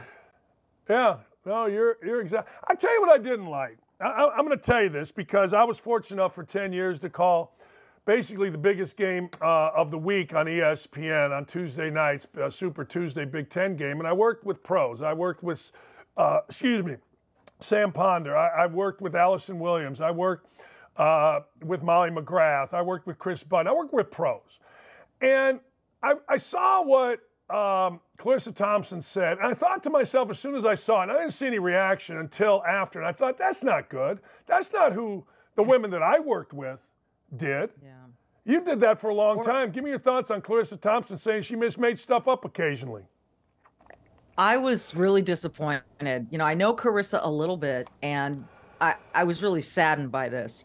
I didn't think necessarily that wow, this hurts my reputation. I'm I'm no longer doing it. I communicated with Lesley Visser over the weekend as well, but and and some other very prominent writers, I will say. Um, I'm going to leave them nameless because they didn't give me permission, but Lesley posted her feelings about this. Some writers have stayed anonymous, but are eh, male writers who are ticked off, who say, You cannot do this. You can't do this. So this has less to do with the person and more to do with the behavior and what she did. And then claiming I didn't do what I said I did, which was even more confusing. And then this is where I get back to I was going to mention this to you, Dan, when I said accountability and people tired of all the scandals and people getting away with stuff, this falls right in there. And I was amazed at how quickly people like me became the villain. Other sports reporters became the, villain for calling it out and saying this is unacceptable. Suddenly, uh, people were writing, "Hey, you know, you're not really Woodward and Bernstein here. Don't take yourself so seriously." It's not that we take ourselves seriously, but what we do and what we've worked so flippin' hard to do for, for so many decades and do it well and do it the right way. And, you know, people say sideline reporters that, yeah, this is what they're, they're it's just a worthless role. Yeah, I could give you plenty of moments where it was the most valuable role on the field for us at Monday night or Sunday night football. So, and that's not to toot my own horn. That's to say that when you're on the field and you have access to stuff that the announcers in the booth don't have, um, you become very, very valuable. So, and it depends how you do your job. If you do it and you make stuff up, yeah, it's not that valuable a, a position. But if you dig and you get the right stuff, it can be very valuable. You know what I think happens? And this isn't just women, this is men. I think I think you get to a point where like I knew Charissa back at the Big Ten Network. She's very humble, trying to work her way up. And then I, she came into ESPN when I was doing a NCAA selection show. She was dating Jay Williams. She came in with him. It was a totally different person. And I'm sitting there going, huh, okay. I think people get too comfortable in their role with popularity. I've always said this about politicians. Politicians and sports writers were always the dorky little kid. Then all of a sudden they get very popular. You know, they, they have people coming at them, whether it's of, of the opposite sex, whether it's free stuff, and they don't know how to handle it. Like a lot of sports guys, like I was in the public eye in the state of Indiana when I was 17 years old playing in the state finals. I mean, people said good things, bad things. So you get used to handling it. But when it comes to you later in life, you don't get to it. And I think she tried to be one of the cool kids and acts like something she probably is not. But she had to act a certain way. I, that's the way I kind of saw it, and it's sad to me. Well, you know, I doubt she was ever among the dorky little kids. I just look, take one look at her, and I think she was probably always pretty popular. She's a beautiful, probably woman, right, um, and she probably right, and she's talented. You know, she is a talent. Uh, however, the, it is there is a lot that comes with being in the spotlight, being in the public eye, dating somebody famous, whatever it is. And then you go on a podcast like the one that she went on last week and spilled the beans for the second time and said, I didn't get fired the first time, so I'll say it a second time. The fact that she acknowledged, Dan, I didn't get fired the first time suggests to me that she knew this maybe was a fireable offense. And and so then she said it a second time because she's in a position now between Fox and Amazon where she's she's in a great spot and probably feels very secure. Uh, you know who owns Amazon? Jeff Bezos, Bezos, however you want to say. He also owns the Washington Post, doesn't he? This bastion of journalistic integrity. So I, I just I wonder what the standards are, or if again standards are evenly applied. Yeah, I got to tell you, all you idiots out there that are saying sideline reporters don't matter, I'm going to tell you one thing. One thing. When I did a game and there was a sideline reporter, it was a bigger game. Let's put it to you that way. It was it was a bigger it was a bigger event. It was more of an event. It was it was, and I remember when I was the head coach at Indiana, coming off beating Ohio State, and uh, Erin Andrews was interviewing me, and I remember this is a big game. It just is. It makes the event bigger. And you know, not well, not it, only the information, which is huge. I mean, I get all that. I mean, but idiots that say it doesn't matter just haven't don't, don't understand. It mattered a lot to me and Mike Tirico sitting on the sideline of a Tuesday night Big Ten game to have Sam Ponder or Allison Williams there getting us great information as opposed to not having it. It added the broadcast 100 fold, and people kiss my ass with that stuff. I'll tell you else when it uh, when it matters. And again, this is not to toot my horn. This is to give an example of when it was critical. Gary Kubiak was the head coach of the Houston Texans when he collapsed at halftime. We didn't know if he had a heart attack, a stroke. We didn't know if he was going to live or die. But I covered that story from the second it happened throughout the remainder of the game. It was one of the biggest stories I've ever covered in my life. And it was not a sports story at that point. This was a life or death, a head coach of an NFL team. There were so many point parts of that story. First of all, was he alive or was he dead? Honestly, that was something Bob Costas, Al, Chris, all of us standing over this moment weren't sure about. Number two, who's going to coach now? Number three, what does this say about the future? How do how does the team stay together? So there was a, a sports element, but really it was emotional, it was psychological, it was physical, and it was medical. And um, it, we couldn't have done the job we did as a team unless my two feet were on the field. That's exactly right. I mean, you know, and and you know, I get it. I, I get it. Every I don't know, every meathead d bag of a guy wants to be critical. I, I hate what's going on with women. Like I think I've told you, my wife's a legend in the world of softball, coach, player, Olympic alternate. My stepdaughter play. It just drives me nuts. Every time a woman does something, some idiot starts talking. And I think what Charissa Thompson did was bad. And and really, I think most people would have been fired. I don't know, maybe not fired. Uh, but I, I, I just don't think sometimes people understand in a position like Charissa Thompson, I'm talking about two different things here, how much they hurt others that came before them. Instead of honoring the position, you try to cheapen the position by making yourself cool, and that pisses me off. Sorry for my language. Uh, you can use that language around me anytime you want. I was a little pissed off too. I know a lot of people who were a little pissed off. Yeah. And, you know, to say I didn't do it, that's like Charles Barkley got misquoted in his own book. Uh, you know, you know, it's just. Forgot about that. Oh, that's, you know, yeah, no, right. right. And I remember, I, I I, I, sorry, I remember Hillary Clinton going on and on about the war on women. I've never seen a war on women like I'm seeing right now with, you know, women's losing opportunities in sports and then having uh, all female sideline reporters lumped into this one you're useless sort of category by these dopes that don't really get it. Anyway, enough said. Greatest Halloween costume I saw was with Riley Gaines and her husband. Riley went as Riley Gaines and her husband went as Leah Thomas. It was unbelievable. It was just unbelievable. it was just, we were in a Halloween party. was, hey, tell me about the documentary coming up, Triangle Park. We talked about it the last time. What's going on with it? When is it coming? Well, this Wednesday, Thanksgiving Eve. What a better way to start your Thanksgiving weekend than seeing Triangle Park. It's airing in all 32 NFL cities. Actually, there are 30 NFL cities because, you know, New York has two teams, LA has two teams. Uh, LA has one and a half. I'm kidding. That's another story altogether. Um, but uh, right now, Wednesday night, 7 p.m., AMC Theater. So if you live in an NFL city, go find out which one. There's a there's a theater in every NFL city where you can see Triangle Park. It is the documentary that gives you the history of the first ever NFL game, 1920. And uh, you ask people who was in it, most people can't tell you but you'll learn about all of it, about, about the era. And, and the really cool thing about it is the people who participated with us, from Cooper Kupp to Cris Collinsworth, from Sean McVay to Eric Dickerson, from Ben Roethlisberger to Larry Fitzgerald, Troy Aikman, Joe Buck, Suzy Kolber. I got to narrate the thing. Uh, is just so much fun, and it really does dig deep into this this moment in time in America and who these people were, how they got there, where they went from there, we talked to descendants of their, you know, their families. Uh, it's great stuff. I hope people will go see it on the 22nd of November, 7 p.m. AMC Theater in NFL cities. There you go. NFL cities, AMC theaters on the 22nd. It's going to be great. I love the old NFL. I just saw a picture the other day of Joe Namath throwing a pass.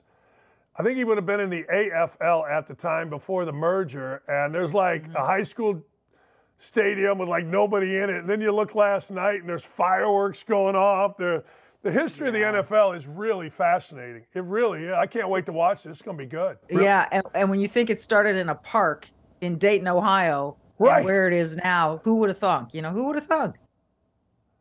It's unbelievable. Michele, thank you. Have a wonderful Thanksgiving. Thanks for your time. Can't wait to watch Triangle, Triangle Park. Thank, thanks so much. Happy Thanksgiving. Have a good one, Dan. That's the great Michele Tafoya. I, I, she's right. I mean, look, the, the Triangle Park's going to be terrific. Every time you go watch one of those, you're like, wow.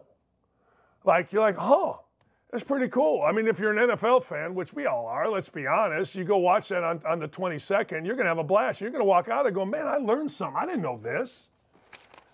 Uh, it's pretty cool. Those things are great. And I guarantee if Michele is involved, it is absolutely fantastic. I will promise you that. AMC Theaters, November 22nd, which is Wednesday. And there it is, Triangle Park. Can't wait. All right, let's get into some stock up and stock down. Stock up. Look, let's be honest. When you are all in on the NFL and you spend all day watching the NFL, you know what happens?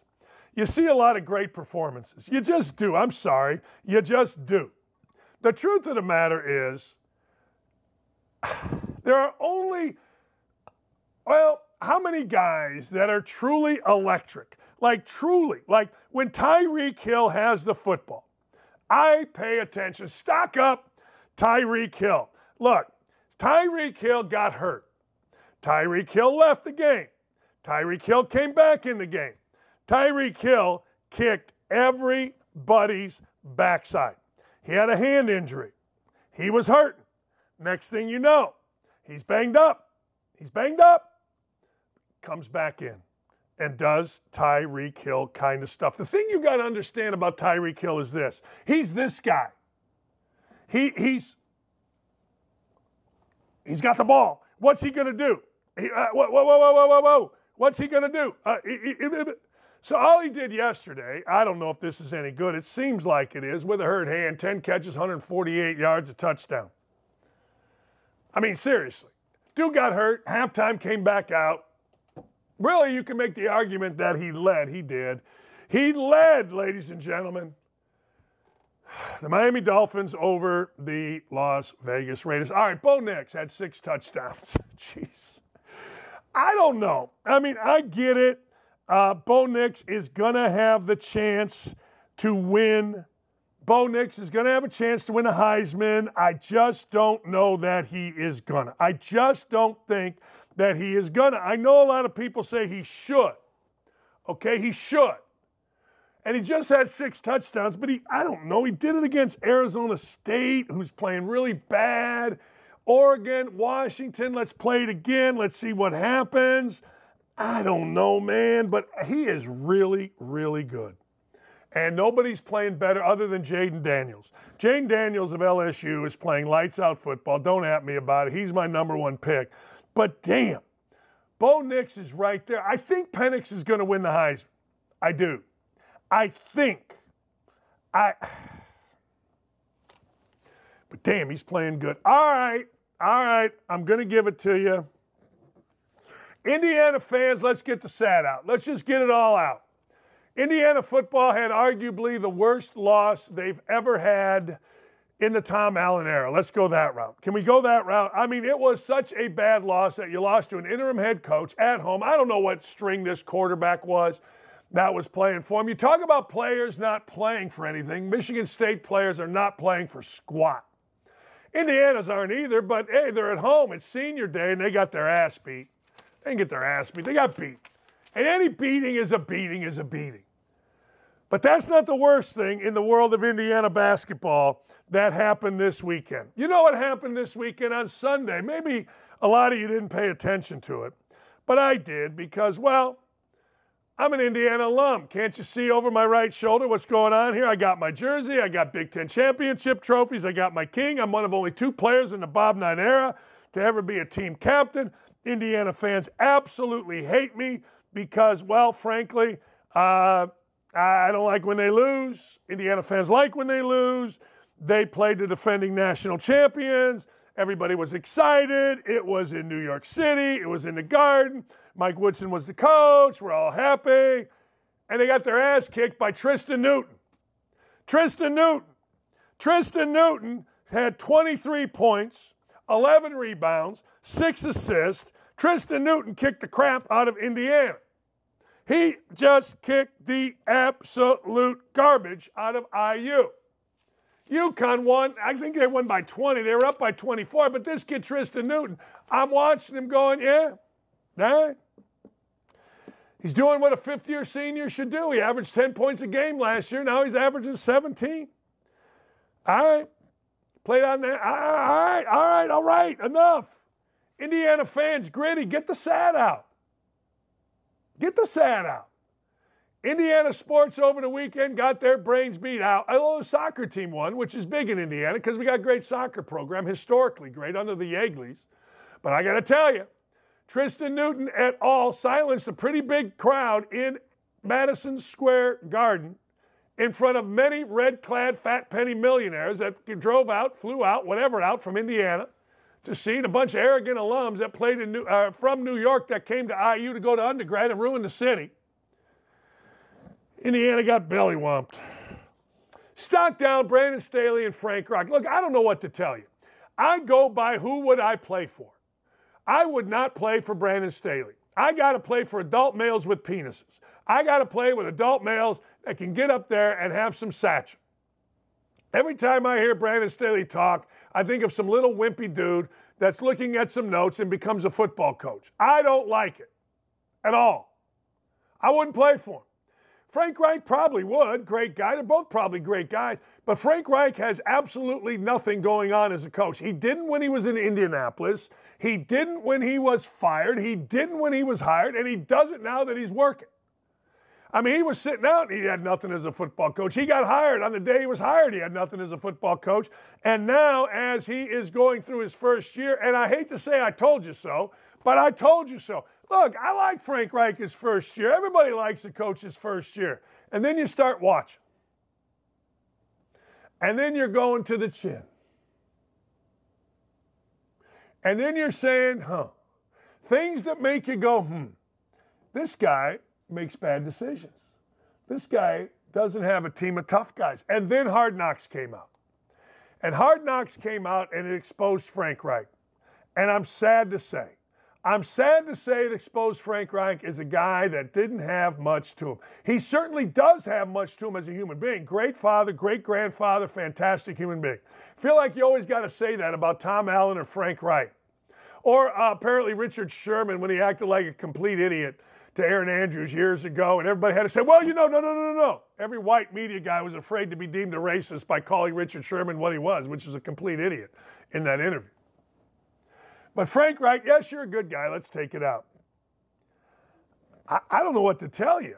At some point, you got to develop something. Reich is such a player's coach. He's so afraid of players that players take advantage of him. And that, ladies and gentlemen, that ain't good. No, that's really bad. Look, you, I, I say this all the time to young coaches. Young coaches come sit at my knee. They do. They ask me questions because, well, I'm not afraid to give them good answers. But I got to tell you, it is harder, and this sure I'm sure this goes into business. It is harder to toughen up than it is to lighten up. Hmm. Caleb Williams. I talked about Caleb Williams earlier. Caleb Williams, for the third straight year, he wasn't there three years, t- second straight year, gets his brains beat out by UCLA, his rival. In actually the best uniform game of the year. I love watching the game. The grass is green, the colors are great. I love watching the game. But those two teams were so bad, I can't remember what I watched instead. Might have been Virginia and somebody because my guy, the sack attack, gave me on Virginia. And it hit because, well, my guy went 12 and 1 over the weekend. But anyway, so I'm watching Caleb Williams. He seems disconnected. His team's got nothing. He's the leader of the team. They don't give you anything. And next thing you know, they get their brains beat out. Is it Caleb Williams' fault? Hell yeah. Why isn't it? I mean, he's the leader of the team. He's the guy getting all the money. He don't want to talk to the media after. I'm tired of Caleb Williams. I'm glad he's gone from college football. Beware, buyer beware if he comes to your city. Maybe not in the first year, probably be pretty good. But remember, this is a guy whose agent and he, in the middle of the college basketball or football season, leaked that they want to have ownership in the team that drafts them. I don't know. Angel Reese. Remember Angel Reese? Angel Reese acted like a complete jackass on the court after winning the NCAA women's title against Iowa. Then Angel Reese does what most jackasses do. I'm the realist. I'm ghetto, she said. Oh, great. Good for you. Then, of course, she did what women athletes all across the country are doing. She took her clothes off, showed a little underboob, uh, put her finger in her mouth, and made some money on NIL. And then Angel Reese became a star, but she was always a pain in the ass. Always. And her actions on the court during the NCAA tournament were idiotic. Sorry, they just were. Doing it in the face of an opponent is idiotic. But she chose to do it because, well, she could. But then she went and, well, I got to do this, I got to do that. I am something Barbie. I don't know. Well, guess what? It happens all the time. I tell you all the time. It is so much harder to handle success than it is failure. Now, look, a lot of people have failure and they go into the bottle and they go into drugs, and okay. But a lot of people do that with success. So Angel Reese apparently could not handle success. So Angel Reese is currently off of the LSU women's basketball team. Why, you ask? I don't know. Well, some are saying grade point average. Now, look, I got to tell you, I mean, let's be honest. It is, it is damn near impossible at least according to coaches I've talked to, both black and white, for an African American to flunk out of a college these days. Actually, at Ohio State, they said things where some professors are not allowed to give under a C. I'm not buying that Angel Reese is, uh, I don't know. I'm not buying that Angel Reese is academically ineligible. It is almost impossible, right? Now, her coach is acting like an idiot. Her coach is making idiotic jokes about COVID. Her coach is saying that, you know, you all don't deserve to know. Her coach wants all the attention. Angel Reese wears a crown, takes her clothes off, and next thing you know, she is not on the team, and mothers are talking. So, Jasmine Carson says, Y'all better hope I don't say nothing. Now, how can you be academically ineligible at LSU when that's how, you know, because it would be breaking news. Moms are involved. Folks, please don't send me long messages. Your daughter is academically ineligible. There you go. All right. She's had a horse bleep attitude. It's impossible for her. There is no way she's academically ineligible. Uh, one of the mommies, one of the mommies, Flau'jae Johnson's mother, Kia Brooks, not happy. She went after Angel Reese's mom. You definitely know about grammar errors when your daughter got a 2.0 or less GPA. Stop being petty, fake, and hateful, and take responsibility for you and your daughter's action. Now, of course, a little pain in the ass is Kim Mulkey, who wants all the attention. She wears all these elaborate clothes. She's dying for attention. But when things get tough, what does young Ms. Mulkey do? She acts like a jackass. She goes Bobby Knight. Good for her. Wear a crown before a game. Take your clothes off, show a little boob, put your finger in your mouth, and I'm shocked that some college girl is having a problem handling this type of success. Oh my God, I am shocked.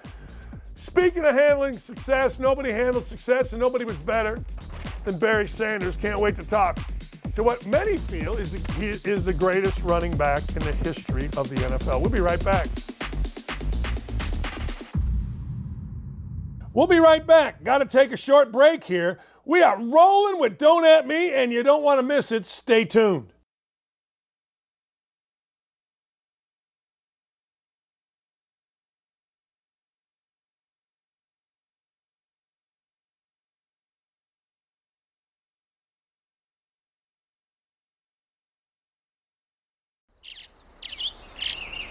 Getting ready to take on spring? Make your first move with the reliable performance and power of STIHL tools. From hedge trimmers and mowers to string trimmers and more, right now you can save $20 on the STIHL MS162 or MS170 chainsaw. Real STIHL. Offer valid through June 30th, 2024. See participating retailer for details.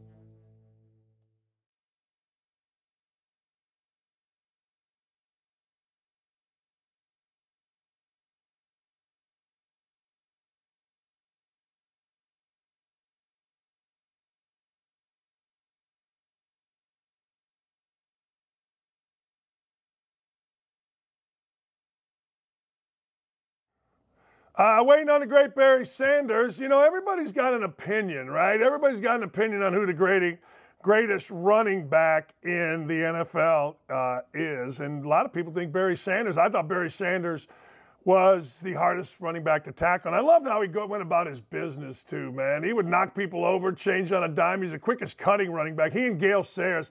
Now, I really didn't see Gale Sayers uh, because I'm not that old. But hey, I saw him a little bit. And everybody tells me, but Barry Sanders was absolutely great. And uh, he's a Hall of Famer. Waiting on him to get off of another call. And let's just talk about let's talk about the Detroit Lions. The Detroit Lions yesterday, the bandwagon is growing. Barry actually put out a put a tweet saying he's going to be on a lot of shows today, trying to get into the new ESPN Thunderdome to chat with Pat McAfee. Well, he's doing better, at least in Indianapolis. Dakich is king. So he, uh, the Thunderdome is about two and a half miles, not even that, away from my house. So Barry's doing it great. But the truth of the matter is, he's right. At the end of it, he talks about getting on the Lions bandwagon with me. Now, look, He's absolutely right. The bandwagon is getting bigger, and the bandwagon is getting big for one reason. Let's be honest. No, it's not Dan Campbell, it's that they're winning. I mean, you're going into Thanksgiving, and the Detroit football Lions are a team that many people are talking about. Well, most people are talking about because 8 and 2. I mean, think about that. Those of you that have watched the NFL for a zillion years, and I have growing up outside Chicago and being a uh, Bears fan, I saw point blank how the Bears and the Detroit Lions used to fight for mediocrity for years and years and years. Uh, we had Walter Payton. Finally, Ditka came in. We got a defense with Buddy Ryan, and next thing you know, we were champions. But no matter what it felt like the Detroit Lions did with Barry Sanders, Calvin Johnson, a bunch of different talented guys, it was just like, damn, they couldn't get over the hump, and now they have. And then you throw in must see TV with Dan Campbell, and you've got something. You do. You've got something. And yesterday, I got to tell you, I get it. First impressions are the most lasting. And people may say, hey, guess what? Jared Goff is a bust. Jared Goff is no bust. Yeah, I know. First impressions, he was with the Rams. Rams got rid of him. They got Matt Stafford in there. And it's one of those deals where, guess what? The trade worked out for both. Stafford led the Rams to the Super Bowl. Good for Stafford. And the Rams did a hell of a job adding pieces, including Odell Beckham Jr., to that Super Bowl team. And had Odell Beckham Jr. not gotten hurt, he probably was the MVP of that Super Bowl. But, ladies and gentlemen, I don't know if you paid attention, but it's worked out pretty damn well for the Lions. Look, the Lions yesterday against Matt Eberflus, a guy that, guess, you know what, is supposed to be a defensive guru. Matt Eberflus came to the Bears from here in Indianapolis, and I told everybody, Rick Venturi and I told you, Matt Eberflus was a fraud. His high school was a defense was a excuse me, his defense was a high school defense. Tampa two, bend, bend, bend, bend. Hope you get a turnover. So they got some turnovers, but they never won. And somehow, some way, Eberflus goes to the Bears, and Eberflus ends up being the head coach. I think he was going to get axed here.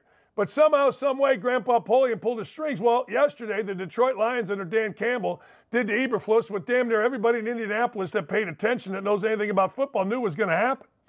The Detroit Lions, first team ever down two scores, gave up four fumbles, or excuse me, four turnovers over 40 minutes of possession with the other team. And guess what? First team ever, 48 0, to come back and win.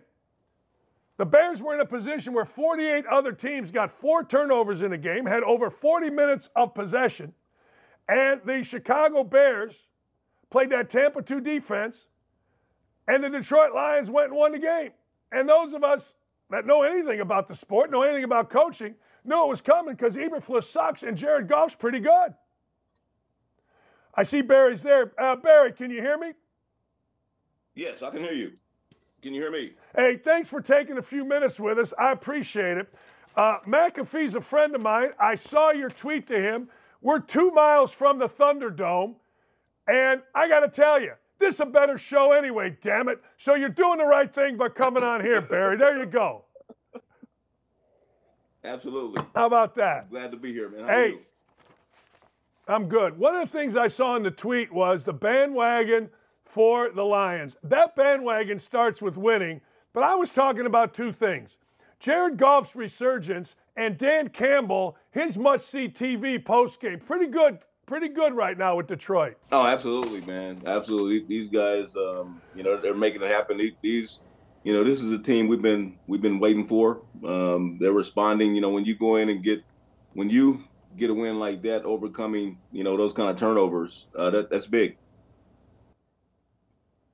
Four, oh, 48 and 0. Four turnovers. A team that co- gets four turnovers and has over 40 minutes of possession. They are 48 0 until yesterday when the Lions came back. What is it that you see out of Dan Campbell that has helped this team get to where they are? I think what I see from Coach Campbell is he's just created a standard um, and expectations of um, of just going forward, you know, and and um, the players trust him that he's going to do everything possible to win, um, you know, and and and uh, he has their trust, um, and really just creating a culture um, of uh, a culture of expecting to win. Um, I think he and Brad Holmes have done that. Um, you know, they've got the right players in the building you talked about Jared Goff.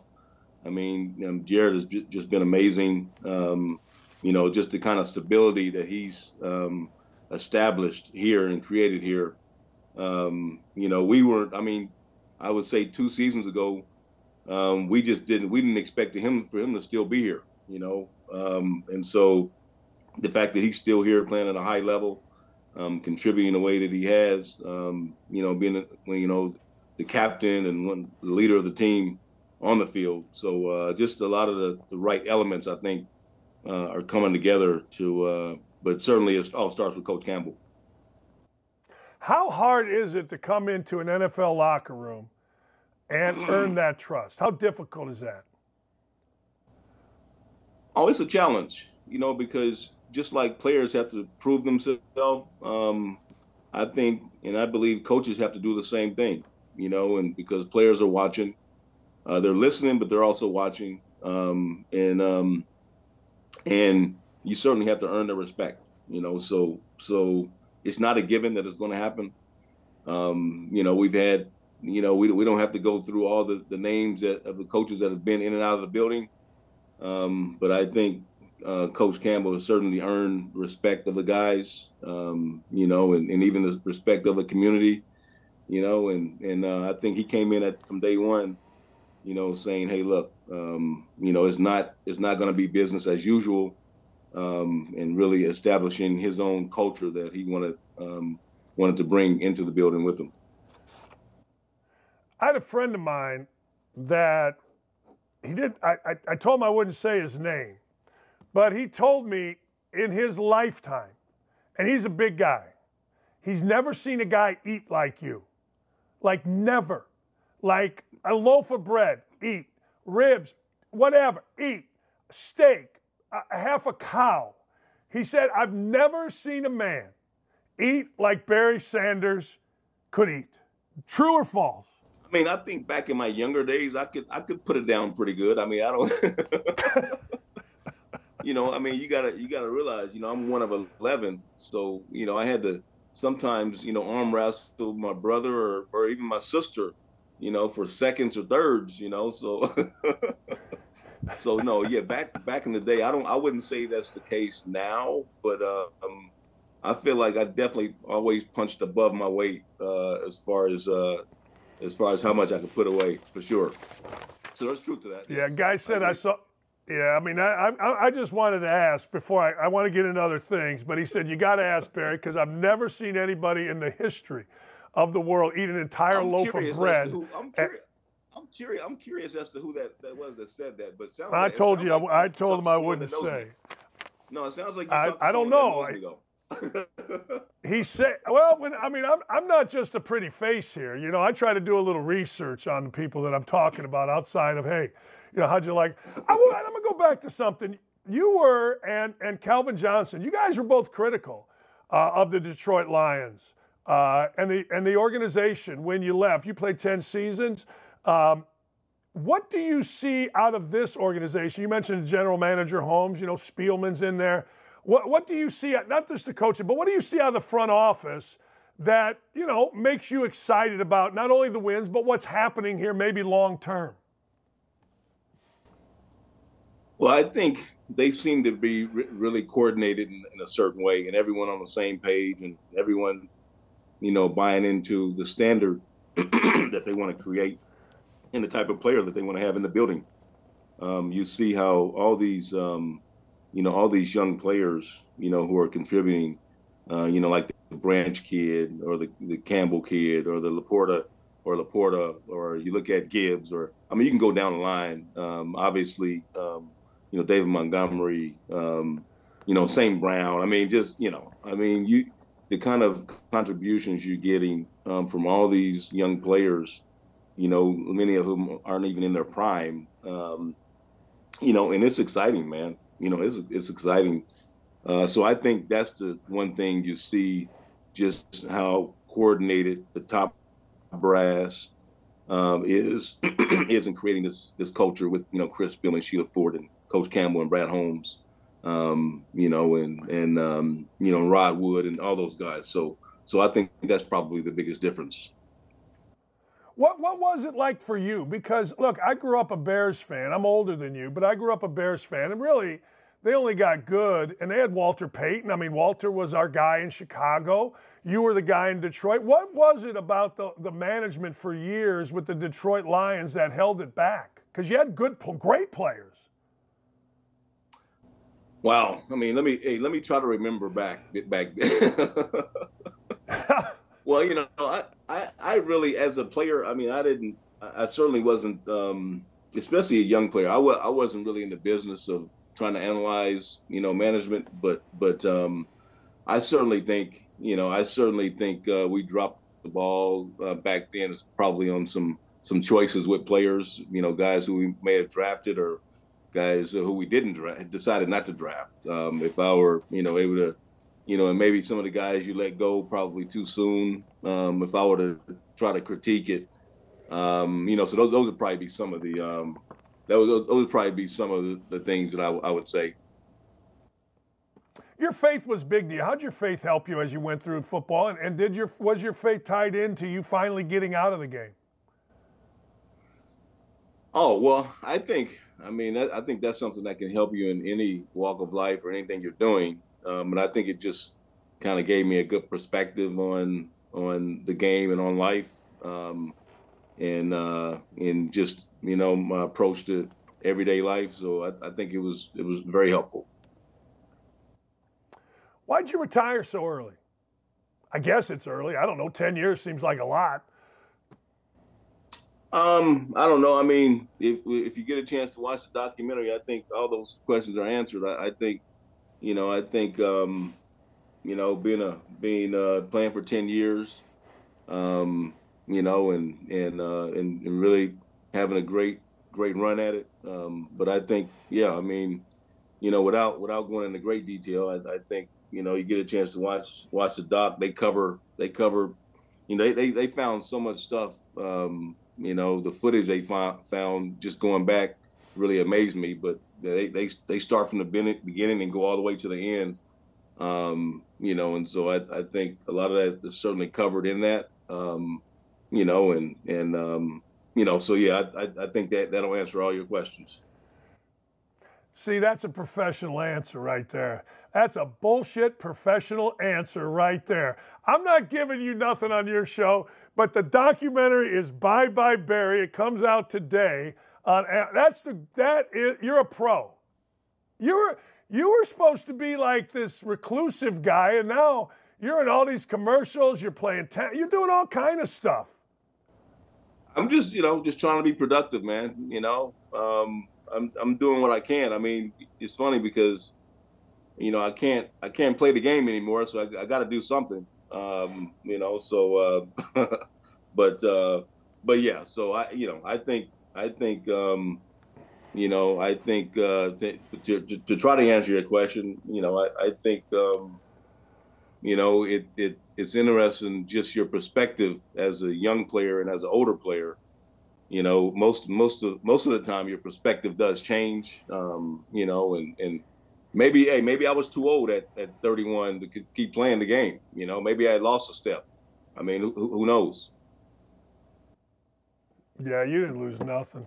You were smarter than everybody. you got out ahead. You you were smarter. Hey, uh, last thing before I let you go, the documentary is Bye Bye Barry. I'm watching it. It comes out tonight uh, on Amazon. Um, what was your first day? Maybe this is in a documentary, so okay, all right. But what what, what was your first day like? Do you remember your first day not being on a football team after you retired? Because you've been on a football team, you know, your whole life. Oh yeah. Uh, well, it was it was difficult, um, you know, and and um, it's something that I, I, I think I realized I would always miss, you know. So so um, you know, and I I think eventually if I go beyond that first day, I mean, I realized I was probably never going to find something like football, but but yeah, it was it was it's, it's something I certainly missed. Um, but um, at the same time, you know, I, I realized that I was also ready to move on. Barry, thanks, man. I appreciate you taking a few minutes. It's been a lot of fun talking to you. Always admired you. Thank you for the time. Very welcome, man. Great to be here. Take care. if you don't know Barry Sanders, watch this documentary tonight. Bye bye, Barry. You're going to love it. You're going to love it. Even if it's nothing other than just to see the unbelievable video. Compare Barry Sanders and what he does with these guys running out of bounds, shying away from contact. That dude was a bad, bad, bad man. And thanks to everybody for having Barry on. Much appreciated. Beth the Booker, Aaron et al. getting it done. Look, he played 10 seasons. And when he retired, it was kind of shocking to everybody. Everyone, whoa, whoa, whoa, whoa, whoa, whoa, whoa. Wait, he's supposed to play. Calvin Johnson did the same thing, but now you look back and that man's a genius. That man understood, hey, look, I better get the hell out of here while the getting's good. You know what I'm saying? Like it's time to go. And Barry Sanders went on his terms. And it is fascinating because I'm telling you, back in the day when you followed uh, the Bears or you followed even the Packers, the Packers were no good. The Minnesota Vikings and the people, pe- purple people eaters started dominating. And Then the Packers got okay. And then, of course, uh, the Bears got good for a stretch there, probably three or four year run. And then it kind of went back and forth, but it was never the Detroit Lions. It just wasn't. It was not the Detroit Lions.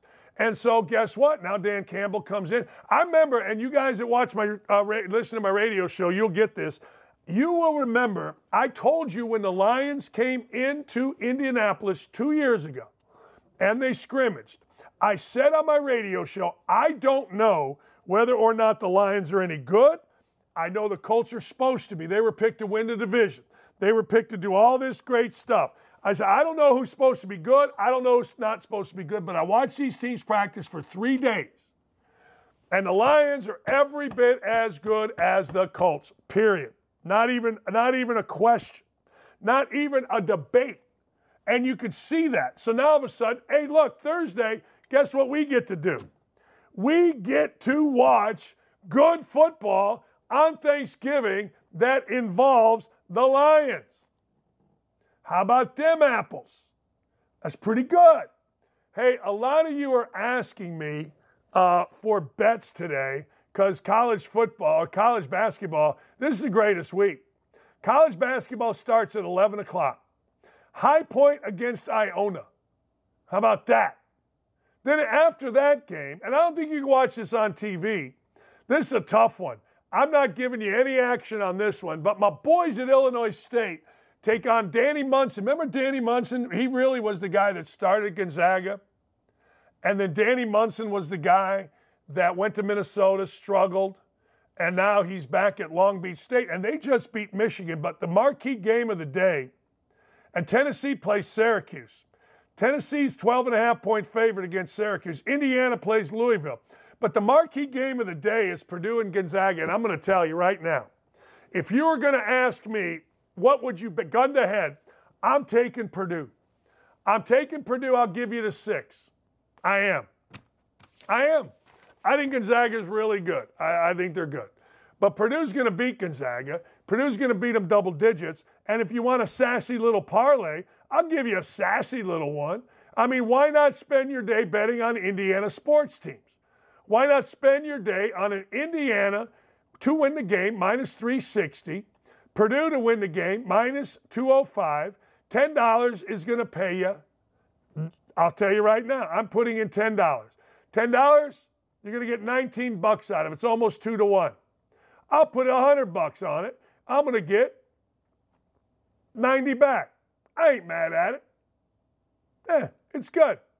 We'll put 100 to win $90.10. There you go. I don't know.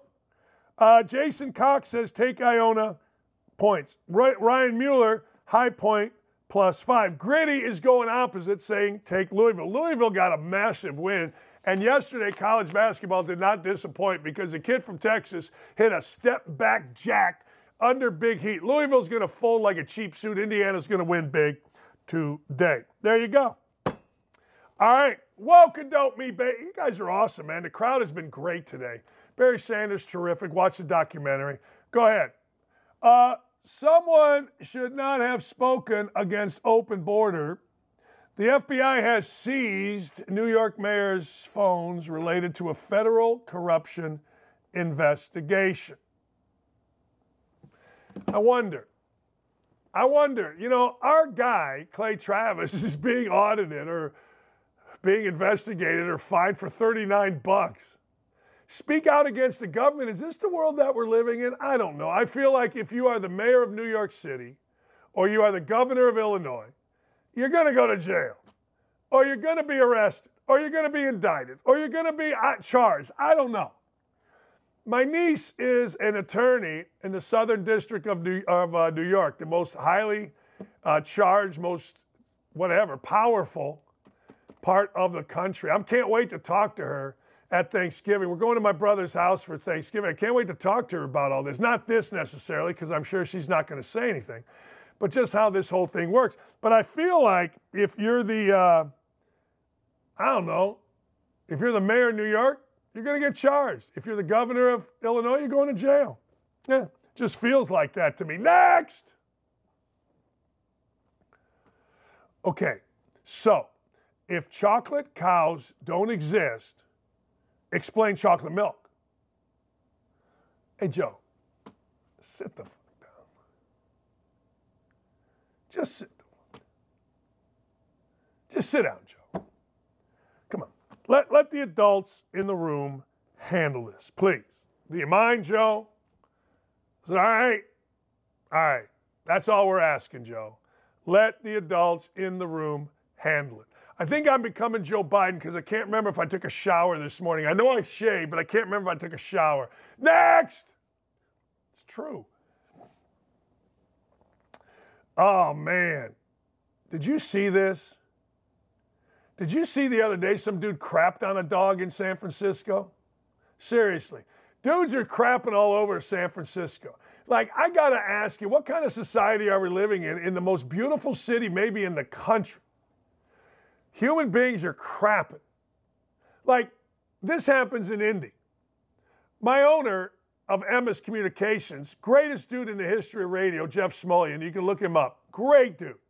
I walk in one day and they're installing cameras in the garage, cameras by the elevators, cameras everywhere, so I know something's happened. And I go to the guys that are installing, they were my friends. I go, yo, what we doing? They go, oh man, two days in a row, somebody took a dump on Mr. Smulyan's car. I go, what do you mean on Mr. Smulyan's car? Well, one time it was on the hood, the other time it was next to it. I go, wait, a dog? No, human being. Come on, people. I always ask this what are you wiping with when you're taking a dump in the middle of the street? What are you walking around with in them drawers the rest of the day?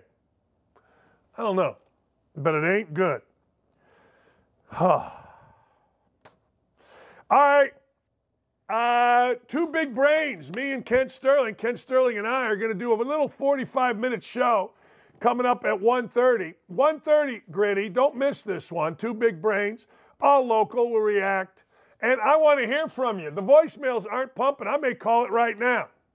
All right, here's the number 929 I'm doing it right now. 929 687 3941.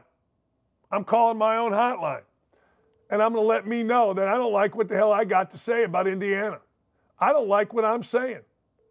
That's right. And if you don't like what we're saying, or if you like what we're saying, we'd rather hear flowers. We'd rather hear nice stuff. It's 929 687 3941. Or you can email us outkickdakich at gmail.com. Last thing. Uh, if you want your organization to get bikes, all right, dandakich.com. dandakich.com. And fill it out. And next thing you know, we're going to give away 70 to 100 bikes right now.